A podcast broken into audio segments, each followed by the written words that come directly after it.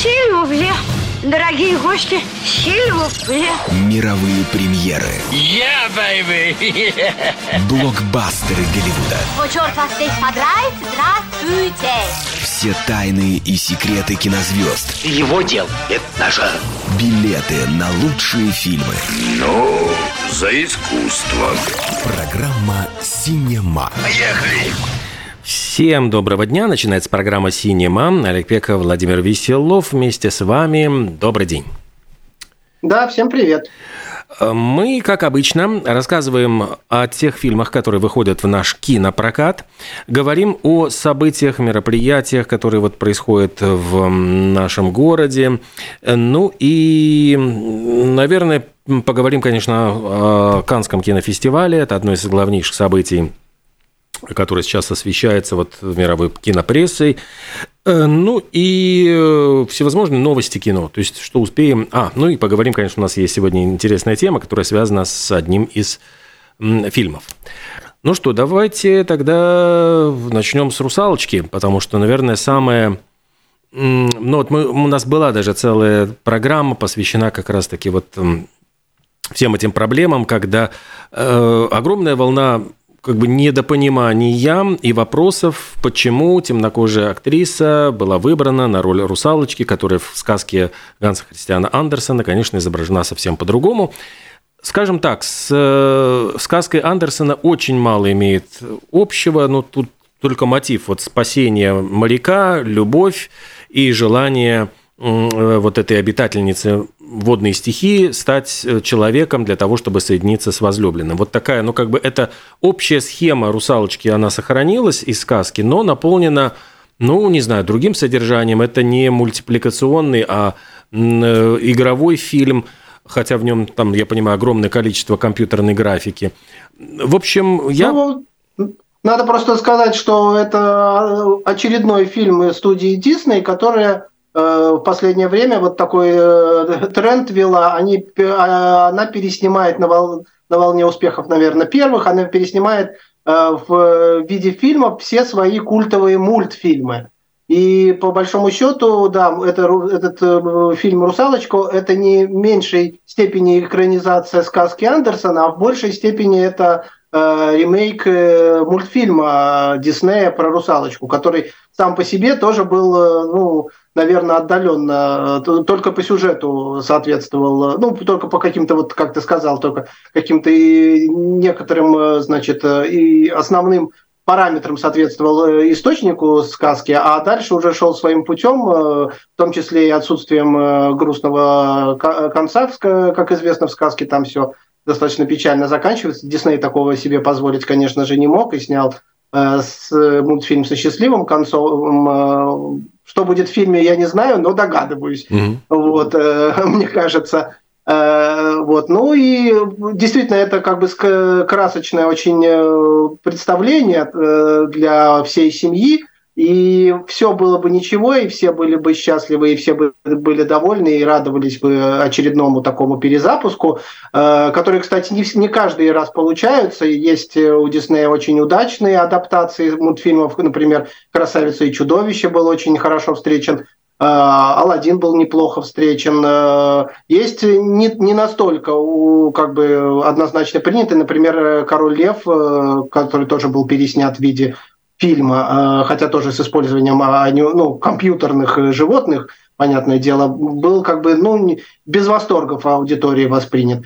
Вот, э, соответственно, это как бы еще один эксперимент, и все были бы счастливы и пошли бы оценивать именно его качество, но случилась вот эта вот скандальная история с, э, я не знаю, как с актуальной повесткой, внедрением актуальной повестки для Соединенных Штатов и это дело, собственно говоря, скорее стало поводом для обсуждения не только в США, но и во всем мире. То есть, причем а, именно хейтеров больше, наверное, за пределами США, которые вот э, очень э, бьются за эту расовую, значит, идентичность русалочки, э, которую на самом деле ну, невозможно доказать и опровергнуть невозможно, но тем не менее все хотят ее видеть как у источников, как, как у Э, значит, у сказочника Андерсона, хотя на самом деле, как мы уже сказали, к самому Андерсону сюжет имеет очень далекое отношение.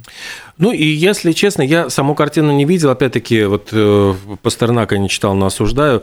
Я могу только судить по трейлеру. Трейлер мне показался очень э, сказочным, красивым, то есть не абсолютно, ну, если, я думаю, вам нужно просто прийти и отрешиться от э, какого-то стереотипа восприятия русалочки и принять вот эту новую героиню.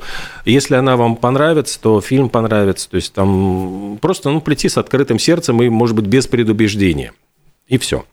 Да, ну, наверное, это именно, как сказать, больно в большей степени будет родителям, возможно, которые смотрели мультфильм Диснея, или которые смотрели советские мультфильмы, или которые там еще какую-то сказку э, смотрели, имеют какой-то сложившийся свой образ русалочки, если вдруг, не дай бог, вот так случилось, да, то это в большей степени проблемы родителей, потому что, мне кажется, дети, они более открыты для всего этого, для всего нового, и такой проблемы они вообще не увидят. Ну, а если увидят, ну, наверное, это ответственность родителей объяснить, э, что и как, и в чем, в чем там, э, в чем причина этих изменений, почему э, как бы сняли так, а не по-другому. Но в любом случае, действительно, надо как бы быть открытым для нововведений и всей семьей пойти и тогда оценить. Потому что я тоже, конечно же, не смотрел, потому что не было еще такой возможности. Вот, но тем не менее трейлер э, он впечатляет, там это действительно будет очень э, э, красочное зрелище, и судя по отзывам, критики остались довольны, то есть бывает же, что и критики не очень довольны, не только там скандальная как бы какая-то слава, но и качество страдает из-за этого. Но, судя по написанным каким-то рецензиям, в принципе, критики остались в восторге от фильма, поэтому почему бы не попробовать, почему бы не сходить на, не, на него именно семьей, тем более, что вот каникулы – это как раз э, то время, когда, наверное, можно э, с детьми в кино сходить. Э, вторая картина – это «Кандагар», «Беглец», Джеральд Батлер. Ну, там особенно, я даже не знаю, что рассказывать. Стандартный боевик. Джеральд Батлер сейчас стал таким, ну, не знаю, чуть-чуть… Стандартный боевик, стандартный Батлер, да. э, то есть э, да, он э, взял на себя, он, ну, как бы, можно сказать, что он перенял на себя какую-то вот эту марафон, не марафон, эстафету, вот, а, значит, от э, Шварценеггера, Сталлоне, вот, потом был как бы период, когда Лиам Нисон, значит, выполнял роль такого стареющего, стареющей звезды боевиков. Ну, понятно, что предыдущие вот и Сталлоне, и Шварценеггер, они тоже еще живы и вполне снимаются, но тем не менее, именно как бы главной звездой, боевиков э, был назначен Лиам Нисон э, некоторое время. И вот теперь, наверное, это э, звание перенимает Джерар Батлер, который тоже уже вступил в такой предпенсионный возраст, но тем не менее, как бы, значит, показывает, что еще есть порох во всех пестах, каких только можно, и он еще способен пачками уничтожать там каких-нибудь террористов и каких-нибудь боевиков. Э, в прошлые его фильмы можем вспомнить «Крушение» он назывался, где он играл пилота Пилотом, самолета. Да. И этот фильм, да, и этот фильм, кстати, вышел относительно недавно. То есть это такие достаточно малобюджетные фильмы, которые можно клепать, ну, по три в год э, стабильно, в принципе, особо не напрягаясь, потому что э, спецэффектов в них немного. Вот, то есть он играл пилота самолета, который подбили, который упал на острове, а там, значит, бесчинствует какая-то местная Э, наркомафия, и он был вынужден взять оружие в свои руки, чтобы защитить э, пассажиров. Э, пассаж, пассажиров, да, и себя, и попытаться спастись. Ну, сейчас новый сюжет, но, в принципе, Жерар Батлер, видимо, будет примерно играть Жерара Батлера. Mm-hmm. я не знаю, что там, что там по сюжету, я, кстати, не читала даже. Да, я чем, тоже, особенно как-то так совершенно спокойно. Э, вот, и еще одно расстройство недели, это, конечно, э, чудовищный фильм «Уикенд с батей», я так понял, что это попытка перезапустить знакомство с родителями, ну и потом вот знакомство с факерами, а только без э, уже Дастина Хоффмана, Барбары Стрейзенд, ну и, господи... Без, без, без факеров, короче. Да, без Бена Стиллера. То есть там, да. там они вспомнили, что Де Ниро когда-то получил Оскара все-таки за роль крестного отца, э, родом с Сицилии, и они решили сделать, значит, э, из него такого итальянского папашу, там, по-моему, ну, итальянский э, аутентичный актер играет его сына, который собирается жениться и э, жениться на американке. И вот весь этот конфликт, что он пытается свести отца который, э, ну вот, встречаются две семьи, которые вроде бы должны породниться, но поскольку это такой итальянец, итальянец, он, естественно, в штыки воспринимает там чисто американскую семью. Очень все, честно говоря, вторично, пошло, грустно. В общем, ну, я был расстроен, по большому счету, и считаю, что, конечно, это тот пример, когда Роберт Де Ниро не снимается в хорошем фильме, но просто вот скорее отрабатывает э, роль за деньги. И, к сожалению, таких фильмов ты, у него все больше и больше. Ты осуждаешь, осуждаешь Роберта Де Ниро, судя по всему, да. за работу в таком кино. Ну, я понимаю, что седьмой ребенок родился, нужно как-то содержать всех детей, платить алименты да, бывшим женам. Мы, кстати, можем поздравить э, актера, ему уже сколько ему, под 80, а у него родился на днях седьмой ребенок. Мне кажется, это прямо достойно восхищения. Ну и достойно, как минимум, понимания того, что растить такую большую семью при трех или четырех, я не помню скольки, двух-трех бывших женах и э, семи де- детях, которые все э, просят, э, приходят и говорят, пап, папка, дай, значит, карманных денег, дай там на новый автомобиль, надо как-то зарабатывать э, папки. Вот он, значит, снимается параллельно одновременно у Мартина Скорсезе. Вот я хотел сказать. Вот да, какие разные фильмы. Которые... «Убийство цветочной луны» вот у Мартина Скорсезе на Канском кинофестивале он появляется. И вместе с этим совершенно проходная, совершенно вторичная, даже третичная, я бы даже сказал, картина «Уикенд с батей». Ну, это уму непостижимо. Ну, значит, надо разделять. Вот это для души, а это для заработка, для бабла. Хотя я не уверен, что вот такой фильм, как ты его описал, что он что-то зарабатывает, заработает. Поэтому для меня это на самом деле загадка, почему актеры соглашаются сниматься Э, в плохом кино, ведь э, они это как-то объясняют, э, понятное дело, и в том числе и какими-то финансами, но ведь плохое кино, оно же практически никогда не окупается, поэтому как можно объяснить, что я снялся в, вот, в таком фильме ради денег, а он ничего не Ну, прости, ну, но возможно, там они... они получают фиксированный гонорар, скорее всего, а не проценты, и поэтому их дело уже там забрать вот эти 1, 2, 3 миллиона – а дальше уже трава не расти. Там, по-моему, даже вот Майкл Кейн, когда он снялся в фильме «Челюсти 4», он стеснялся этого всю жизнь. И он говорил, ну да, ну вот мне нужны были на тот момент деньги, я согласился сняться в этом ужасном фильме, и потом я горько сожалел, что вот, ну, как Фаина Городневская говорила, плевок в вечность. То есть фильм остается, и там тебя тыкают носом и говорят, вот снимался в таком ужасном фильме. Ну, в конце концов, Ди Каприо тоже снялся в фильме «Зубастики 3», и как бы никто об этом не вспоминает, никто ну, в начале его карьеры. за это не осуждает. В начале карьеры. Да. Да, ну и да, я хотел просто, ну там еще какой-то загадочный фильм французский «Таинственное убийство», который был в программе Канского фестиваля, понимаю, год назад. Я, честно говоря, про него тоже ничего не знаю. Тебе, я тогда, может быть, два слова скажу. Если у тебя нету ничего по французскому фильму, а мероприятие просто интересно, что покажут, будет ретроспектива всех фильмов Андрея Звягинцева. Вот мне посчастливилось э, пообщаться с ним в, ну вот по Зуму взять интервью, и, ну, просто это интервью уже звучало на радио Болтком, я не буду, ну, вырезать из него, но просто хочу сказать, что э, Андрей Звягинцев рассказал э, интересные вещи, что, в принципе, он сейчас на Канском кинофестивале ведет переговоры с французскими продюсерами, и, возможно, будет еще один фильм фильм.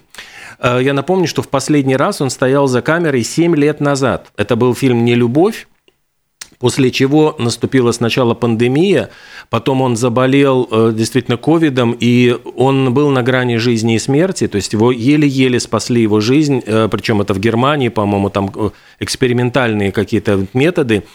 И сейчас он пытается, вот, ну, как бы, во-первых, э, это ретроспектива, он говорит, это ни в коем случае не подведение итогов, я еще полон сил, я надеюсь еще снять фильмы, но просто это напоминание о том, что я существую, я жив, и я э, хочу дальше продолжить э, снимать кино. Ну и вот я задал ему очень такой интересный вопрос, говорю, что вот если каждый фильм ребенок, как бы можно было бы вот характеризовать своего ребенка, вот как заботливая мамочка, И у него вот он просто обращал внимание на фильм «Изгнание». Это его вторая картина.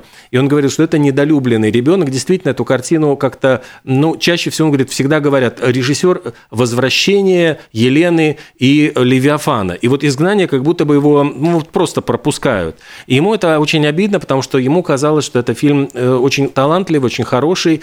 И ну вот я просто обращаю внимание, что вот в этой ретроспективе все пять картин будут показаны, вот Splendid Palace с 30 по-моему, по 3 число, а 4 будет творческая еще встреча с, э, вот со Звягинцевым, и можно будет, ну вот, пообщаться, позадать вопрос. То есть очень, он приедет в Ригу, и будет очень интересное такое мероприятие, все это в Splendid Palace.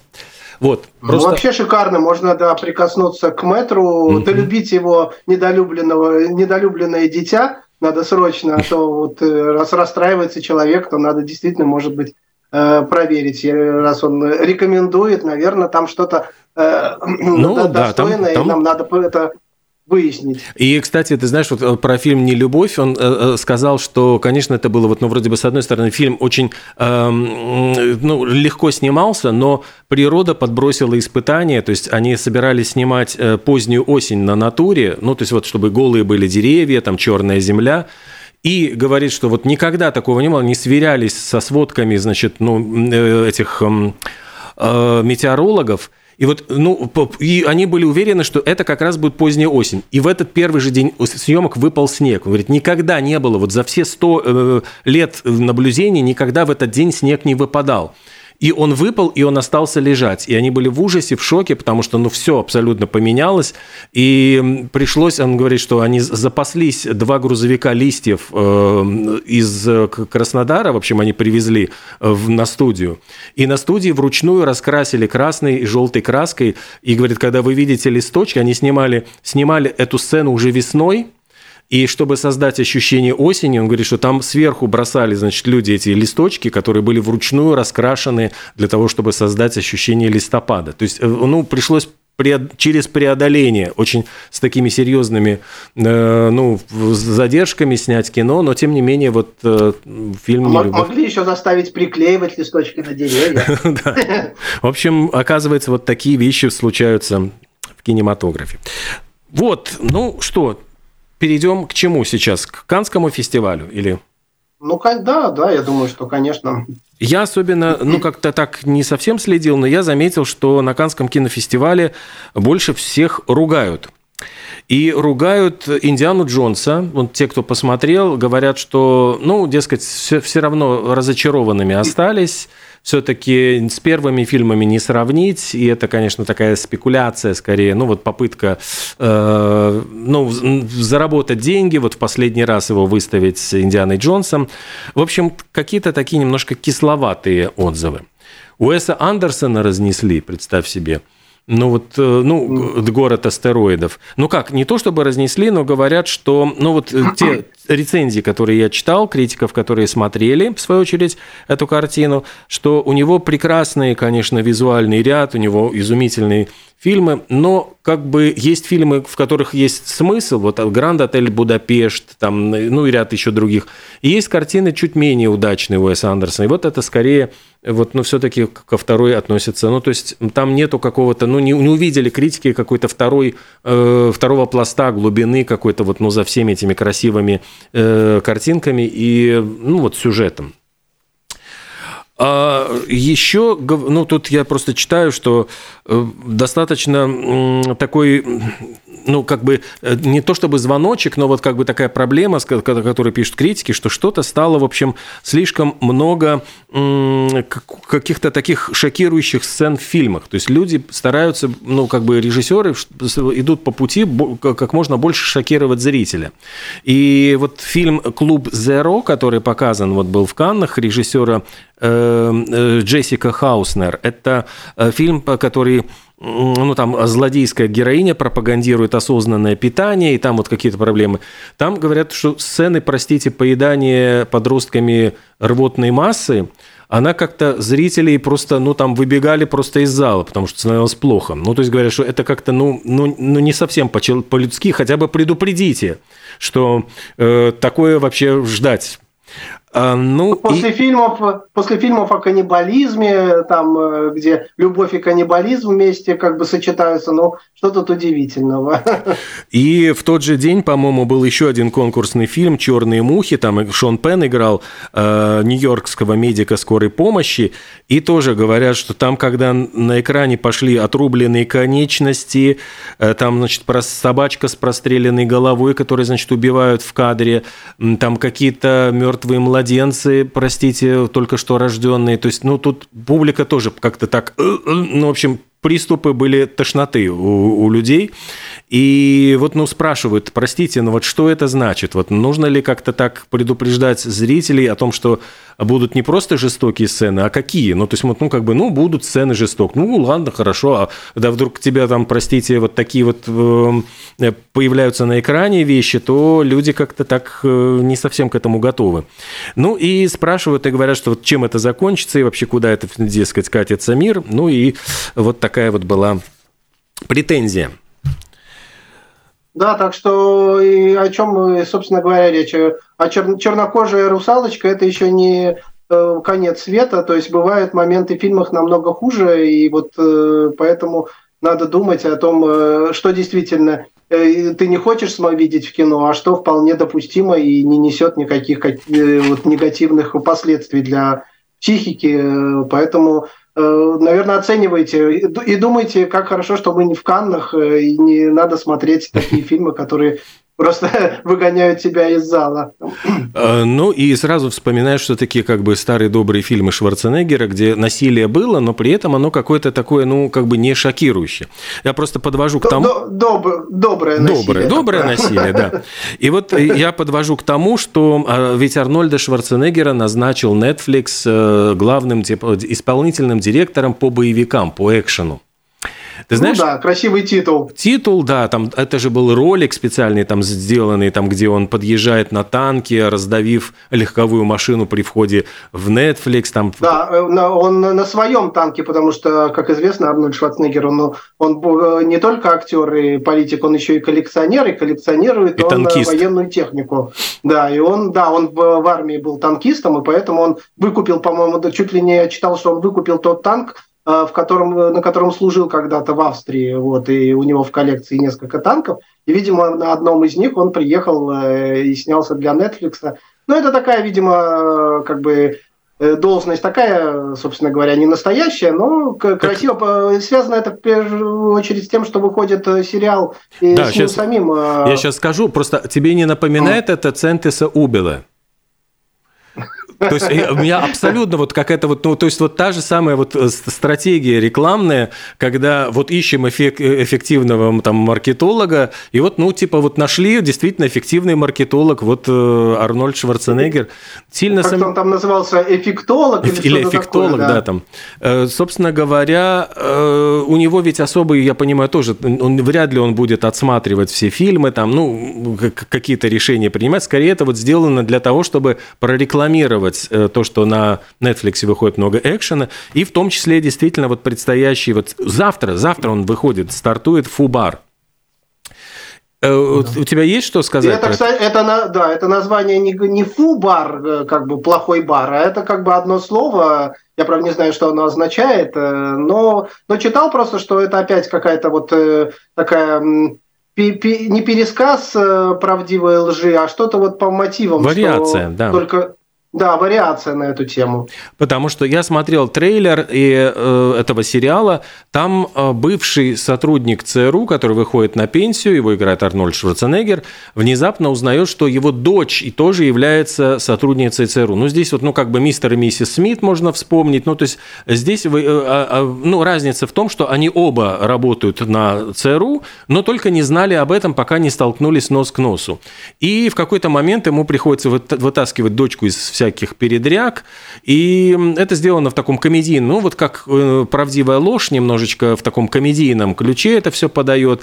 Э, какие-то безумные террористы, которых они отстреливают, там помощники, там очень смешной такой э, паренек с афро ну, на, на голове, который помогает Арнольду Шварценеггеру. И там есть какой-то еще нескладный паренек, который базуку все время выпускает там не в ту сторону. В общем, попытки сделать такое комедийное шоу, 8 серий, насколько я так посмотрел, завтра вот должна быть первая серия по Netflix показана. И там меня, меня развеселило, конечно, что актриса, которая играла, значит, жену, жену, не дочку, а жену, бывшую жену Шварценеггера, она рассказывала, что у нее там была сложная сцена, она должна была заплакать, а Арнольд, в общем, был такой приятный, такой милый, что у нее никак не получалось плакать, она себя долго пыталась, ну, в конце концов, она разревелась, и потом говорит, что когда я уткнулась ему в плечо, все, мы там, значит, эм, отсняли сцену, он доволен, говорит, подожди, подожди, что-то у тебя тут болтается на волосах, говорит, и я вижу, что это кусок моих соплей. И, в общем, дескать, жутко было неудобно перед э, актером. Ну, в общем, какие-то такие вот всякие э, рассказывают э, вещи, с, э, что долго очень какую-то одну фразу они не могли раска- сказать в кадре. И любопытно было то, что в Каннах, по-моему, в Каннах как раз была премьера этого сериала, и на э, ковровой вот красной дорожке появился сын Шварценеггера – сын вот тот самый внебрачный. Внебрачный. Да, Джозеф Баэна. Ну вот э, Баэна фамилия была его домработницы, которая, с которой у него был роман. Э, Джозеф родился в 97 году, и только через 13 лет он узнал, что его биологическим отцом является Арнольд Шварценеггер. Когда, ну, произошел, вся эта история всплыла, там тогда вот произошел скандал, он развелся с женой из-за этой, из этой связи. Но интересно, что Джозеф Баэна сейчас идет по стопам Швар... Во-первых, выглядит абсолютная копия Шварценеггера, но, может быть, только, только попроще. Ну, как-то лицо... То есть, да, ему не надо было 13 лет ждать, ему достаточно, по-моему, в зеркало было посмотреть и сказать, да я же копия Шварценеггера, собственно говоря. Он очень, очень действительно на него похож. И сейчас он начал сниматься в кино. Я понимаю, что отец ему, ну, так активно помогает э, получать роли. У него уже какой-то боевик э, Ганнер с Морганом Фриманом и Люком Хемсфордом. Ну, он не, не главная роль, но тем не менее, в общем, э, он получил шанс как-то засветиться. И еще один фильм какой-то у него уже в производстве боевик. Так что все хорошо. Да, и кроме, кроме того, надо сказать, что он пошел по стопам Шварценеггера не только в плане кино, он активно занимается культуризмом.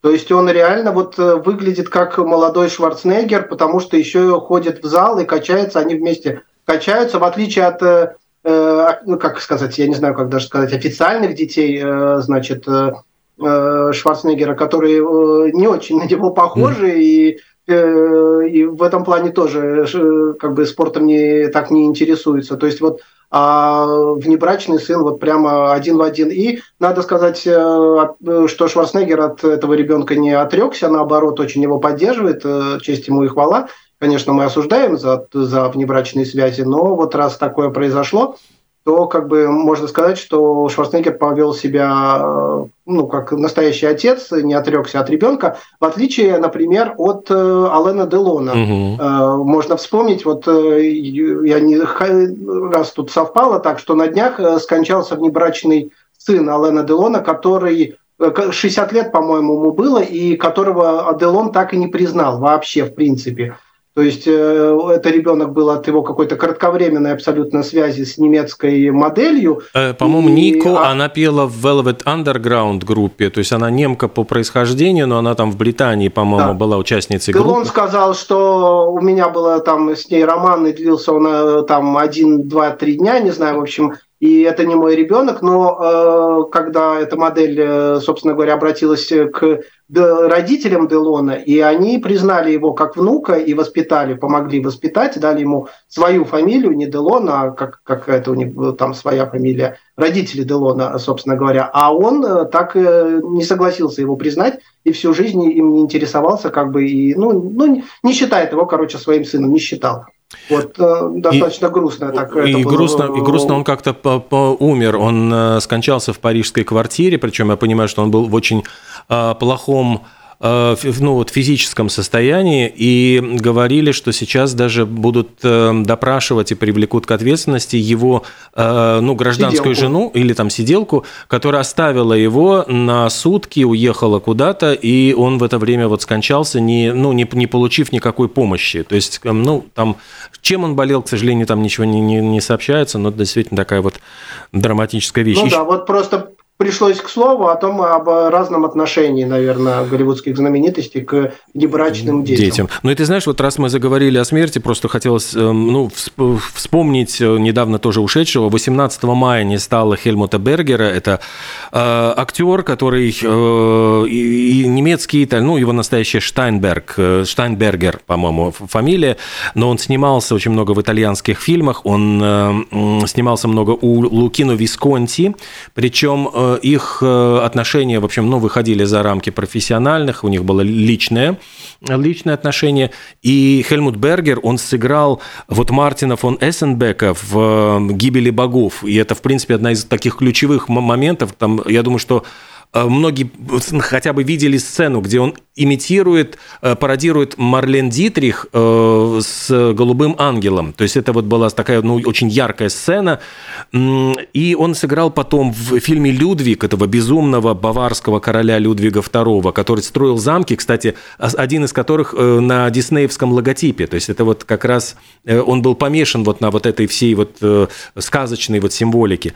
И также он сыграл в фильме «Семейный портрет в интерьере» у Висконти, и говорили, что вот после смерти Висконти в 1976 году э, Висконти якобы написал завещание в его пользу, однако наследники сумели то ли э, это завещание уничтожить, скрыть, и э, Хельмут Бергер не стал с ними судиться. Он просто ушел в сторону, отказался от всех претензий, хотя вот он очень тяжело переживал э, смерть Лукино Висконти, даже пытался покончить жизнь самоубийством. Он снимался у Фрэнсиса Форда Копполы в «Крестном отце», ну и много там каких других э, картин. В общем, у него действительно такая очень яркая, очень яркая личность.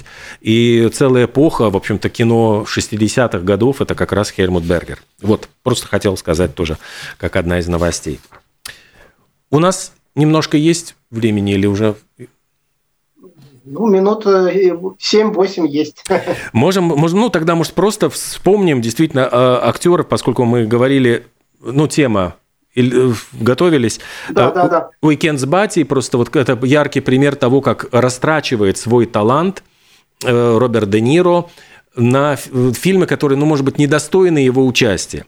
И на самом деле, действительно, э, есть много примеров актеров, которые гораздо более талантливы, чем фильмы, в которых они снимались. Я думаю, Николас Кейдж – это самый яркий тоже пример, который стал притчи во языце. Ну да, это пример именно вот именно таких, как из Де Ниро, это пример качелей, когда человек снимается и в хороших э, ролях каких-то прямо оскаровских э, и достойных Каннов, Каннского фестиваля. И вдруг неожиданно следующий фильм, там какой-то шлак, трэш, угар и категория «Б». И зрители прямо недо, недоумевают, то есть как так можно вот одновременно, то есть где э, глаза этого актера, где глаза его агентов и прочее.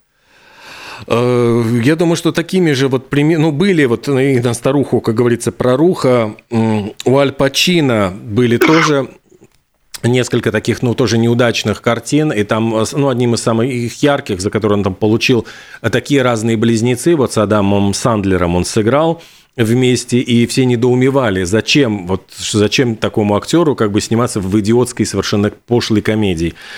А, Джон Траволта, тоже, мне кажется, вот у него тоже, как ты говоришь, качели, ведь он был невероятно популярен в 70-е годы, затем вот в 80-е был провал, затем в 90-е вот фильм Тарантино его вернул, а, и опять-таки его потом опять шатало, там вот «Поле битвы Земля» были какие-то очень странные картины, за которые его очень ну, ругали критики. Ну, «Поле битвы Земля», да, это отдельная тема для дискуссии, потому что он снят по произведению Э, я не помню, как Хаббарда, его там зовут, того, который Хаббарда, который, собственно говоря, придумал саентологию, которой придерживается Траволта. То есть он и Траволта был и продюсером этого фильма, и актером. То есть он пролетел и снял этот фильм, он был очень плохим, э, прямо чуть ли не худшим фильмом в истории фантастическим. Но для Траволта, видимо, это было важно сняться в картине по произведению своего учителя, так скажем. Угу. Ну вот это тоже ему, конечно, чего-то достоило. Ну, к сожалению, вот у Траволты очень много и по сей день картин, в которых, ну, он как-то выглядит инородным телом. То есть, ну, действительно, он э, думает, что можно было выбрать картины получше.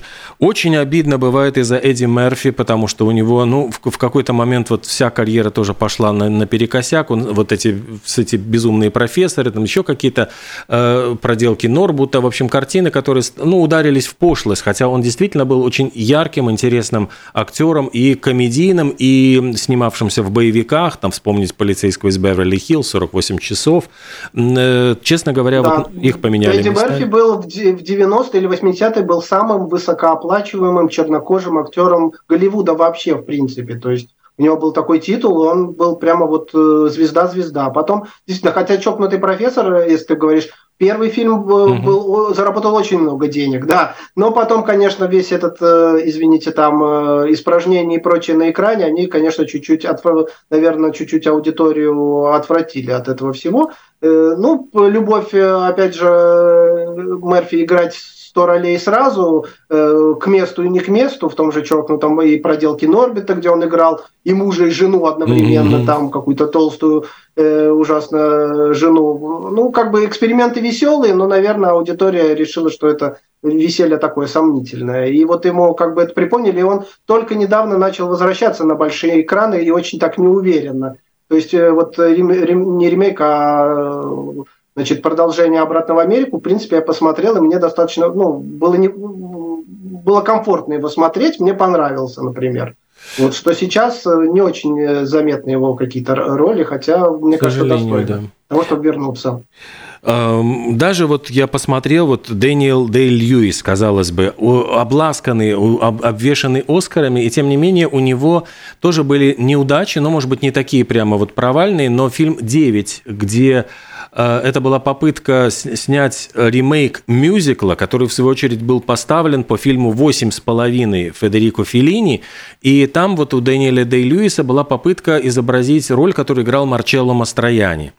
И вот эта вторичность, она чувствовалась, и чувствовалось, что он был немножечко не уверен в себе, и как-то, но вот на фоне его остального, вот актерского, действительно высшего класса, эта картина выглядела скорее неудачей, чем, э, ну вот, у него, у него очень мало просто фильмов, и любой, любая неудача, она поэтому очень ярко видна. То есть это не Джигарханян, который снимался там в э, нескольких сотнях картин.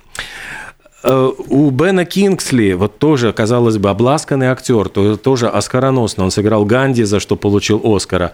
Э, вспомни, вот Уве Болл, он сыграл у него в «Бладрейне», Рейне», главного злодея, и все просто были в ужасе, что это такое, почему вот актер британский, там театральная какая у него карьера, что он тут вообще забыл, зачем он, он снялся в этом совершенно отстойнейшем э, фильме и выглядел там, ну, совершенно по-идиотски. Ну, то есть вот, ну, это вот загадка. Почему непонятно? Да, ну, это, такие, кажется, что такие режиссеры знают какой-то компромат на актеров и просто пользуются этим.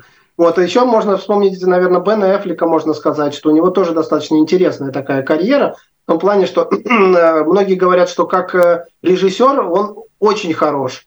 То есть его режиссерские проекты обычно очень хорошо воспринимает аудитория, возможно, кроме последнего, хотя тоже последний вот этот Air, э, в принципе, ну, нельзя сказать, что он провалился, хотя, может быть, в прокате он действительно показался не очень хорошо, но критики остались довольны.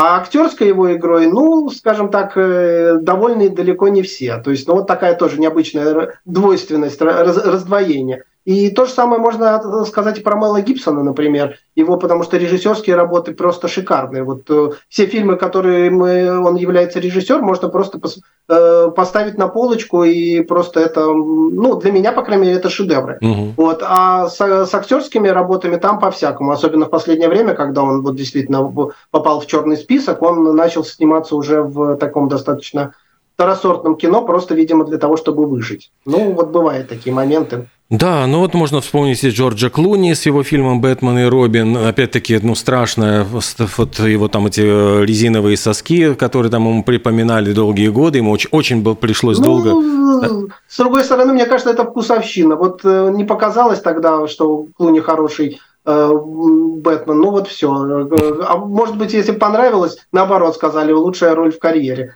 Тут, мне кажется, это такой очень сложный. Это не, это неплохой фильм, просто, наверное, фильм, который чуть-чуть вышел не вовремя и снят был не так, как хотела аудитория. Возможно, если бы такой фильм вышел сейчас, э, в период вот именно комиксомании, может быть, он был бы принят более как бы благосклонно.